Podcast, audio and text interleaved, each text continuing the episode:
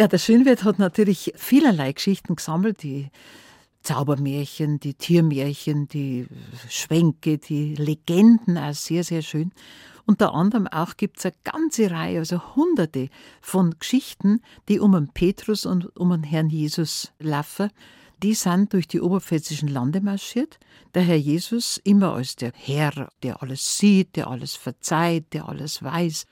Und der Petrus als der typische Oberpfälzer halt, der gern isst und trinkt und der gern tanzt und rafft und Karten spielt. Und diese zwei ungleichen Brüder sind also durch die Landschaft marschiert. Kommen sie in die Nähe von einem Dorf, da war gerade Kirbe.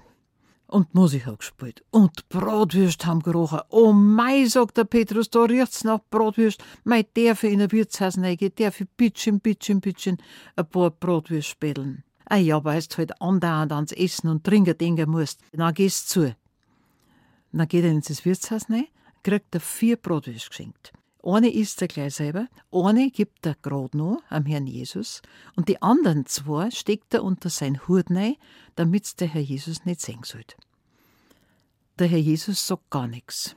Sagt nicht, sei halt nicht goselneidig gar nichts, sagt er. Aber er macht, dass in dem Dorf alle Bratwürste von sich aus, von selber, zum Braun anfangen.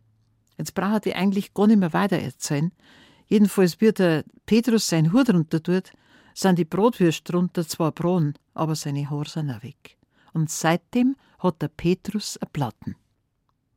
Eine andere Geschichte, da gehen die zwei auf so eine Wiesen oder auf so eine Weide umeinander, ist ein Hirtenbub, der gerade seine Schafe weidet.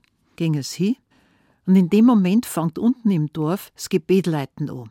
Und der Hirtenbub brav geht in die Knie und bett, Schaf Gottes, erbarme dich unser.